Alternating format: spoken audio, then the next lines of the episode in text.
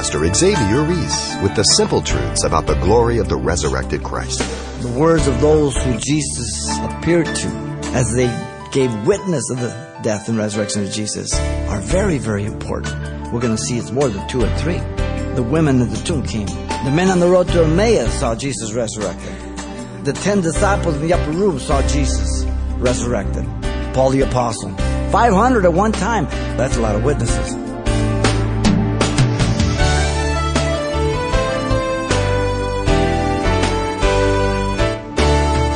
Welcome to Simple Truths, the daily half hour study of God's Word with Xavier Reese, Senior Pastor of Calvary Chapel of Pasadena, California. The many mansions prepared for us, the marriage supper of the Lamb, are but just a couple of examples of what's in store to see and do upon our arrival in heaven. And even though the resurrected body of Christ was witnessed by many, exactly what form our glorified bodies will take on was just another question on the minds of the first century church at Corinth that we see Paul addressing.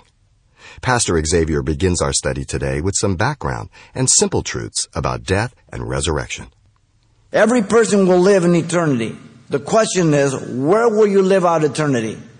In heaven with Jesus or separated from Him? That decision is made before you die here on what you believe about Jesus Christ. That's not, not my opinion. That's a proclamation of Jesus in the gospel.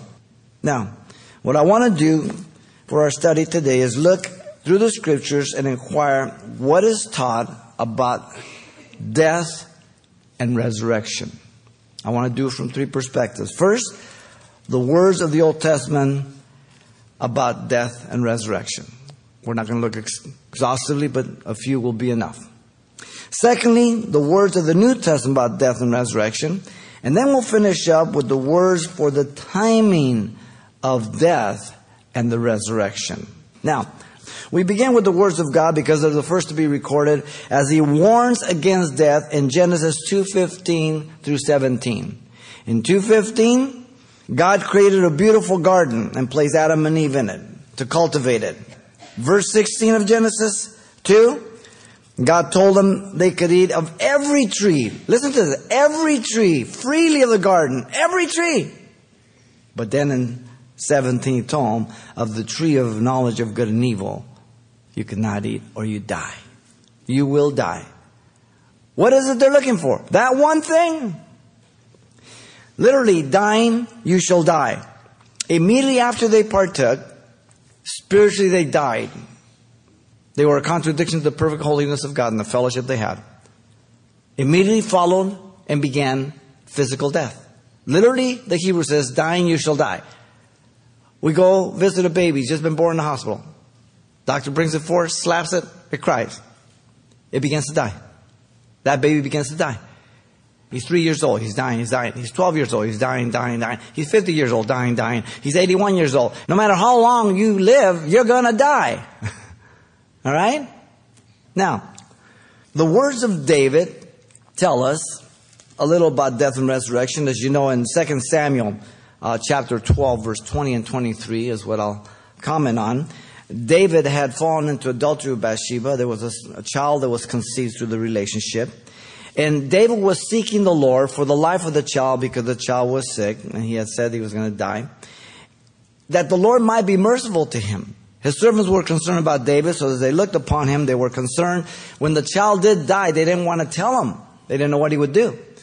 David could see that the child had died. They were whispering. He says, Is the child dead? He says, Yes. Got up, washed his face, shaved, began to eat. He said, what, what, what, what, what, what's he doing?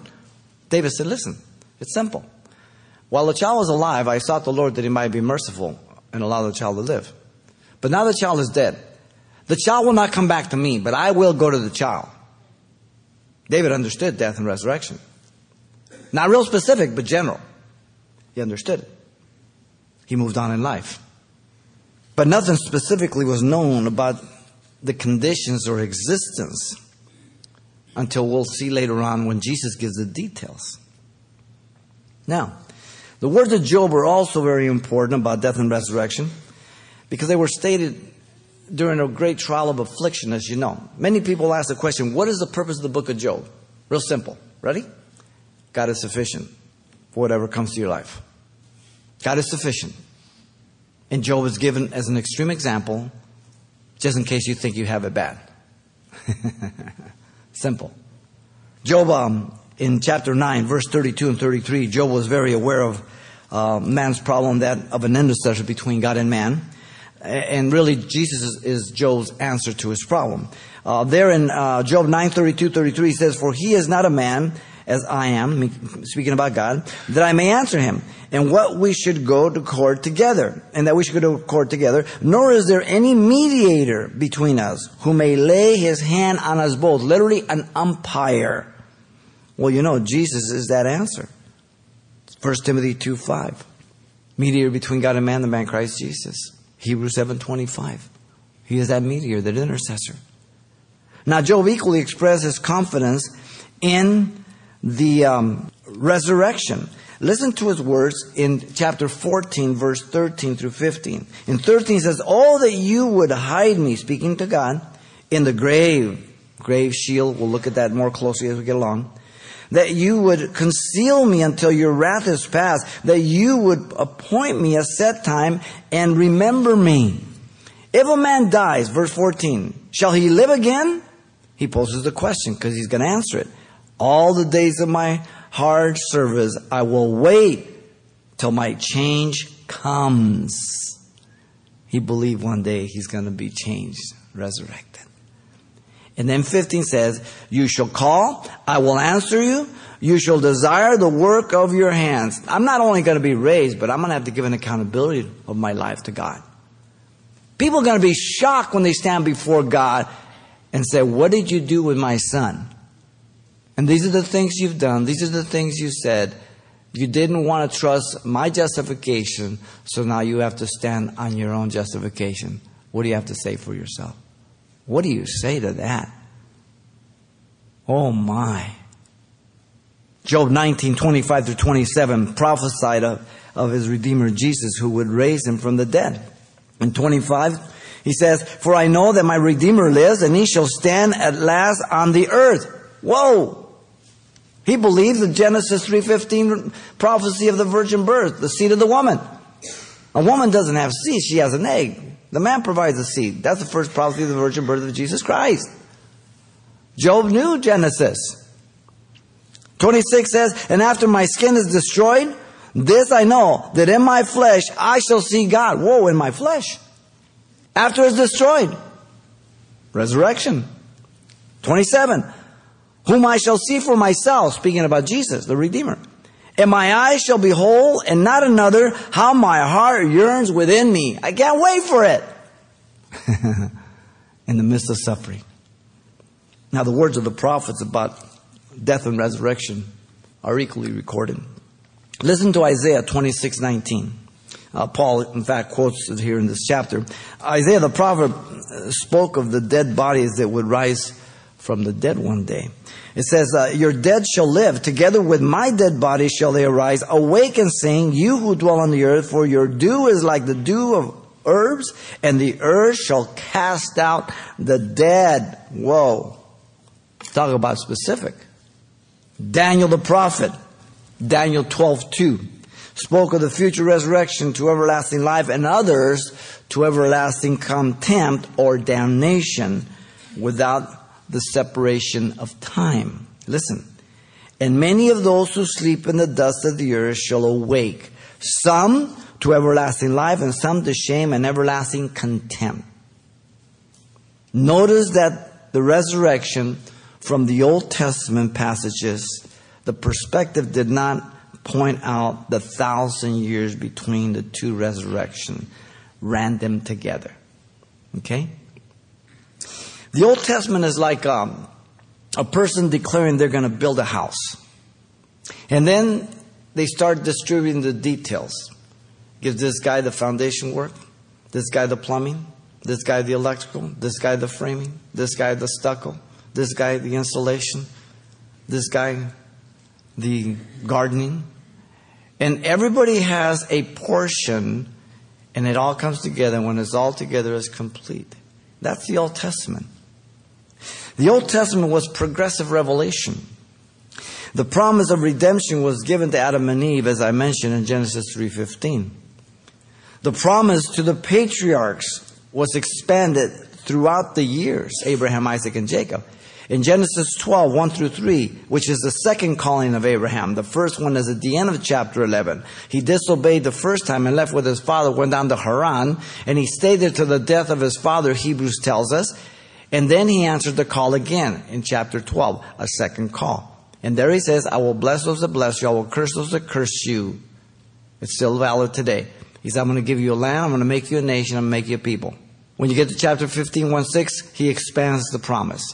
When you get to chapter 22, 17, he expands it even more. And through the patriarchs, Abraham, Isaac, and Jacob, those prophecies are expanded, enlarged, more detailed. It's progressive. No one prophet, no one book has the entire revelation. It's progressive till it culminates in Christ Jesus, the New Testament. By the way, here's a simple principle. Ready? The New Testament interprets the Old. The Old Testament is foundational, the New Testament's fulfillment. The New interprets the Old. The book of Hebrews gives us the interpretation. Okay? And the point that I'm making here. Now, the closer the Old Testament promised the forerunner of, for the Messiah, John the Baptist. In the power and the spirit of Elijah, by the words of Jesus. And literally, Elijah will come before the return of Jesus Christ. Malachi 4 4 through 6 tells us, and Jesus affirms this in Matthew 17 9 through 13, that Elijah did come in fulfillment by John the Baptist in the first fulfillment in the power and the spirit of Elijah, and that Elijah will literally come again. Now you know what's happening all over the world right now. Islam is against America and the world. They seem to have a, a free rein to intimidate and everything, right? They're rejoicing over anything that is a downfall towards America. Well, when Elijah comes, he's going to lay in the streets of Jerusalem for three and a half days. Him and Enoch, as they are overcome by the Antichrist after the witness is over, and the whole world will be partying, sending gifts all over to each other. And after the three days, they're going to rise up. The Lord's going to take them up to heaven, and they're going to see them. You have seen nothing about the evil of man. These are only the beginning of troubles, ladies and gentlemen. You don't want to be around. Hebrews 1, 1 and 2 says this God, who at various times and in various ways, or portions and books, spoke in times past to the fathers by the prophets, has in these last days spoken to us by his Son, whom he has appointed heir of all things, through whom also he made the world. The last person to speak for God is Jesus Christ, no one else. Not the prophets, not the fathers anymore, Jesus Christ. He's the fulfillment of all those. No contradiction. The Old Testament was prophetic in types and shadows of the Messiah to come to redeem, regenerate, and resurrect the believer. All of the sacrifices of the Levitical Old Testament spoke of Christ. All of the furnishings of the tabernacle spoke of Jesus Christ, every one of them. All the high priests pointed to the ultimate high priest, Jesus Christ. His priesthood is untransferable. It stops with him. There are no more priests. I am not a priest, nor are you. We are collectively a kingdom of priests unto Jesus. Jesus is the ultimate high priest. The Old Testament prophecies of the resurrection and types were prophetic of the Messiah. I'm going to give you two. Abraham and Isaac went to Mount Moriah. God says, Offer to me your only son. What? How about Ishmael? God didn't recognize Ishmael. Ishmael was the work of the flesh only son. The parallel to Jesus Christ, his only son. Prophetic. Dad, here's the wood, here's the fire, but where's the lamb? Son, God will provide himself a sacrifice. 2,000 years later on the same mountain, God provided his son. Golgotha, Calvary, is Mount Moriah at the very top. Don't let the road that they cut between them deceive you. We're the bus Arab these boys. Ishmael was a work of the flesh. By the way, Ishmael was Egyptian and Jewish. How do you get a Palestinian from that? the name Palestinia was given to the, by the Romans to the land of Canaan as an insult to the Jew. In 132-35, Rome salted the land and left a few Jews in there and named it Palestinia after their enemies, the Philistines. The ones who were considered Palestinians were the Jews left there, the few, as an insult. There has never been a Palestinian race, country, or nation. his only son. There's a type. God offered his son, like Abraham, his son. Listen, the commentaries in Hebrews 11 17. By faith, Abraham, when he was tested, offered up Isaac, and he had received the promise offered uh, up his only begotten son, of whom it was said, In Isaac your seed shall be called, concluding that God was able to raise him up, even from the dead, from which he also received them as a figurative sense, a type. So the New Testament tells us that's a true type. We're not making it up. In that action, it was prophetic as a type of the resurrection of Jesus Christ from the dead. There's a second one, and that is the ultimate sign that Jesus gave to the Jewish uh, religious rulers, the sign of Jonah. He says, An adulterous uh, generation are you, no sign shall be given you except that by the prophet Jonah. As he spent three days and three nights in the belly of the whale, so shall the Son of Man spend three days and three nights in the heart of the earth. Matthew 12, 40. Three days. Types of the resurrection. Very clear in the Old Testament. Now, you can see them clear without the New Testament interpretation, right? So the new interprets the old. Here you have a perfect example of that. This is all we are told in the Old Testament about death and resurrection, a very general thing. Now, the New Testament words are very, very detailed. The words of our Lord, let's begin with them, about his death and resurrection. In John 2, 19 through 21, Jesus declared that if they destroyed the temple, as he's speaking to the Jews, that he would raise it up in three days. But he was speaking of his body, he tells us, not the temple. In Matthew 12, 40, Jesus also gave the sign to the Pharisees, as I just showed you, of Jonah. Very clear. By the way, Jesus believed in Jonah being swallowed up by a whale. So give that to your professor in your university. Matthew 17, 9. Jesus told Peter, James, and John that they were, as they were coming down from the Mount of Transfiguration, not to tell anyone about what they saw until the Son of Man was raised from the dead. But they didn't understand it because they had the Jewish mindset, the kingdom age.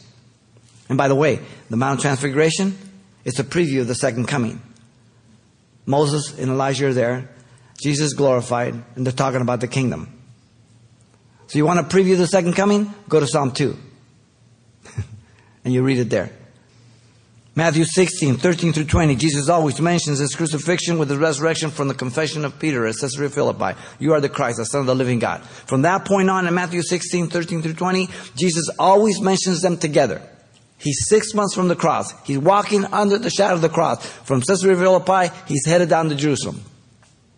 John 11, 21 through 27, Jesus hearing the news of the death of Lazarus, his friend, due to illness, delayed two more days. And clearly, he told his disciples that Lazarus was not sick, he had died. But he would go and they would see the glory of God. The words of those who Jesus appeared to after the resurrection, as they gave witness of the death and resurrection of Jesus, are very, very important. Because you know, if you go to a court, witnesses are very important. The law called for two or three. We're going to see it's more than two or three. The women at the tomb came and they saw Jesus resurrected. Peter saw Jesus resurrected. The men on the road to Emmaus saw Jesus resurrected. The ten disciples in the upper room saw Jesus resurrected.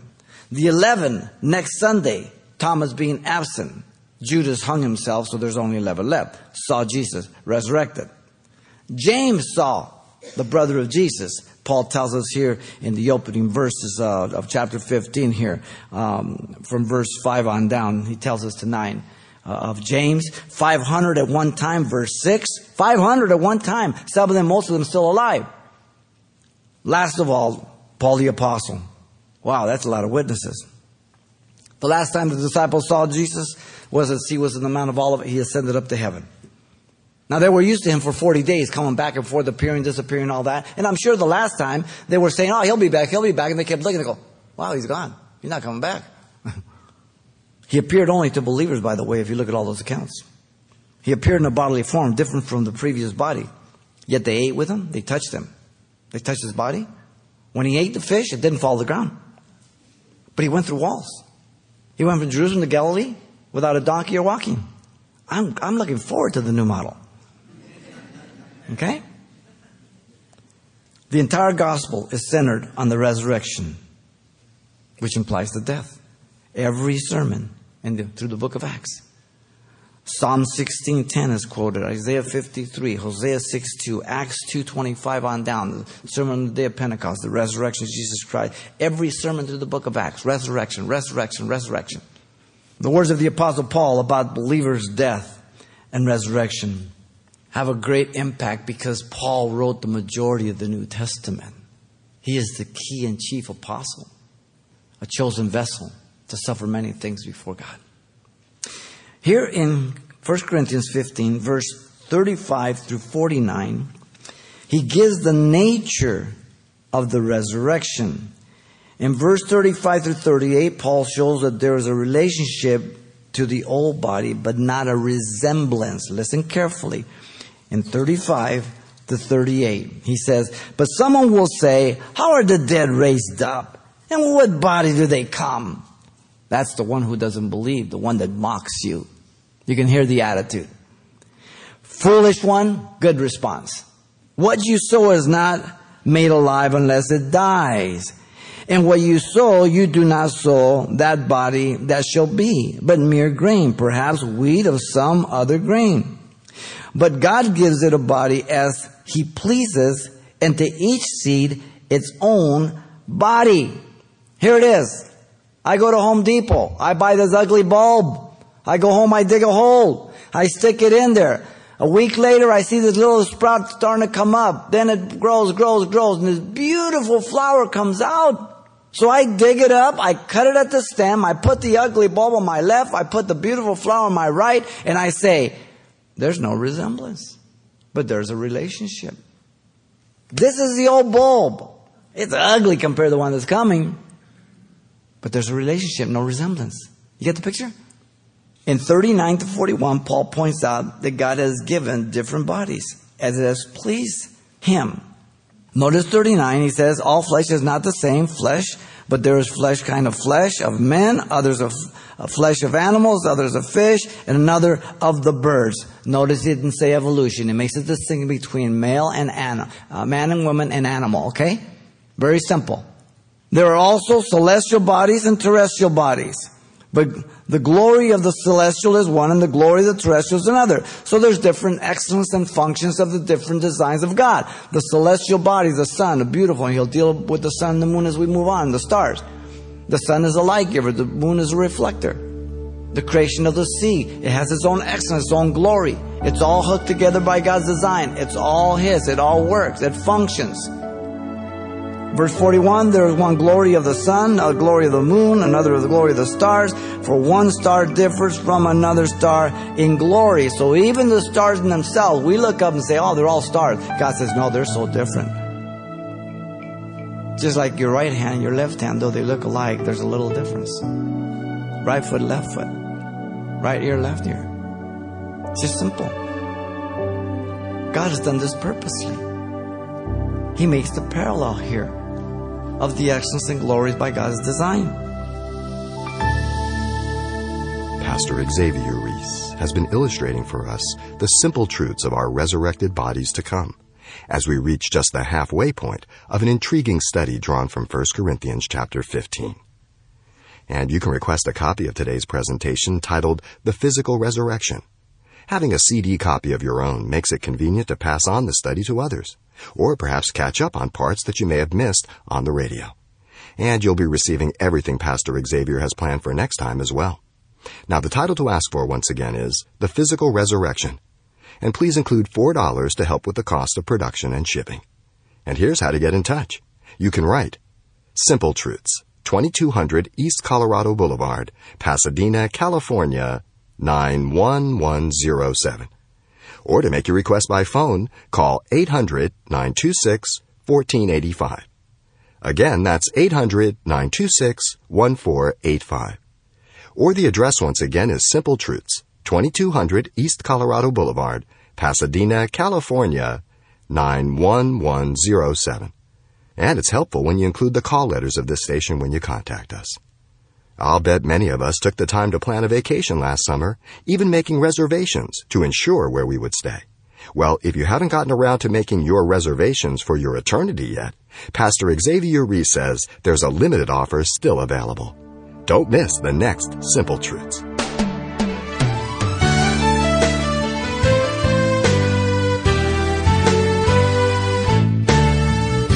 Simple Truths with Pastor Xavier Reese, a daily half hour broadcast, is a radio ministry of Calvary Chapel of Pasadena, California. www.calvarychapelpasadena.com.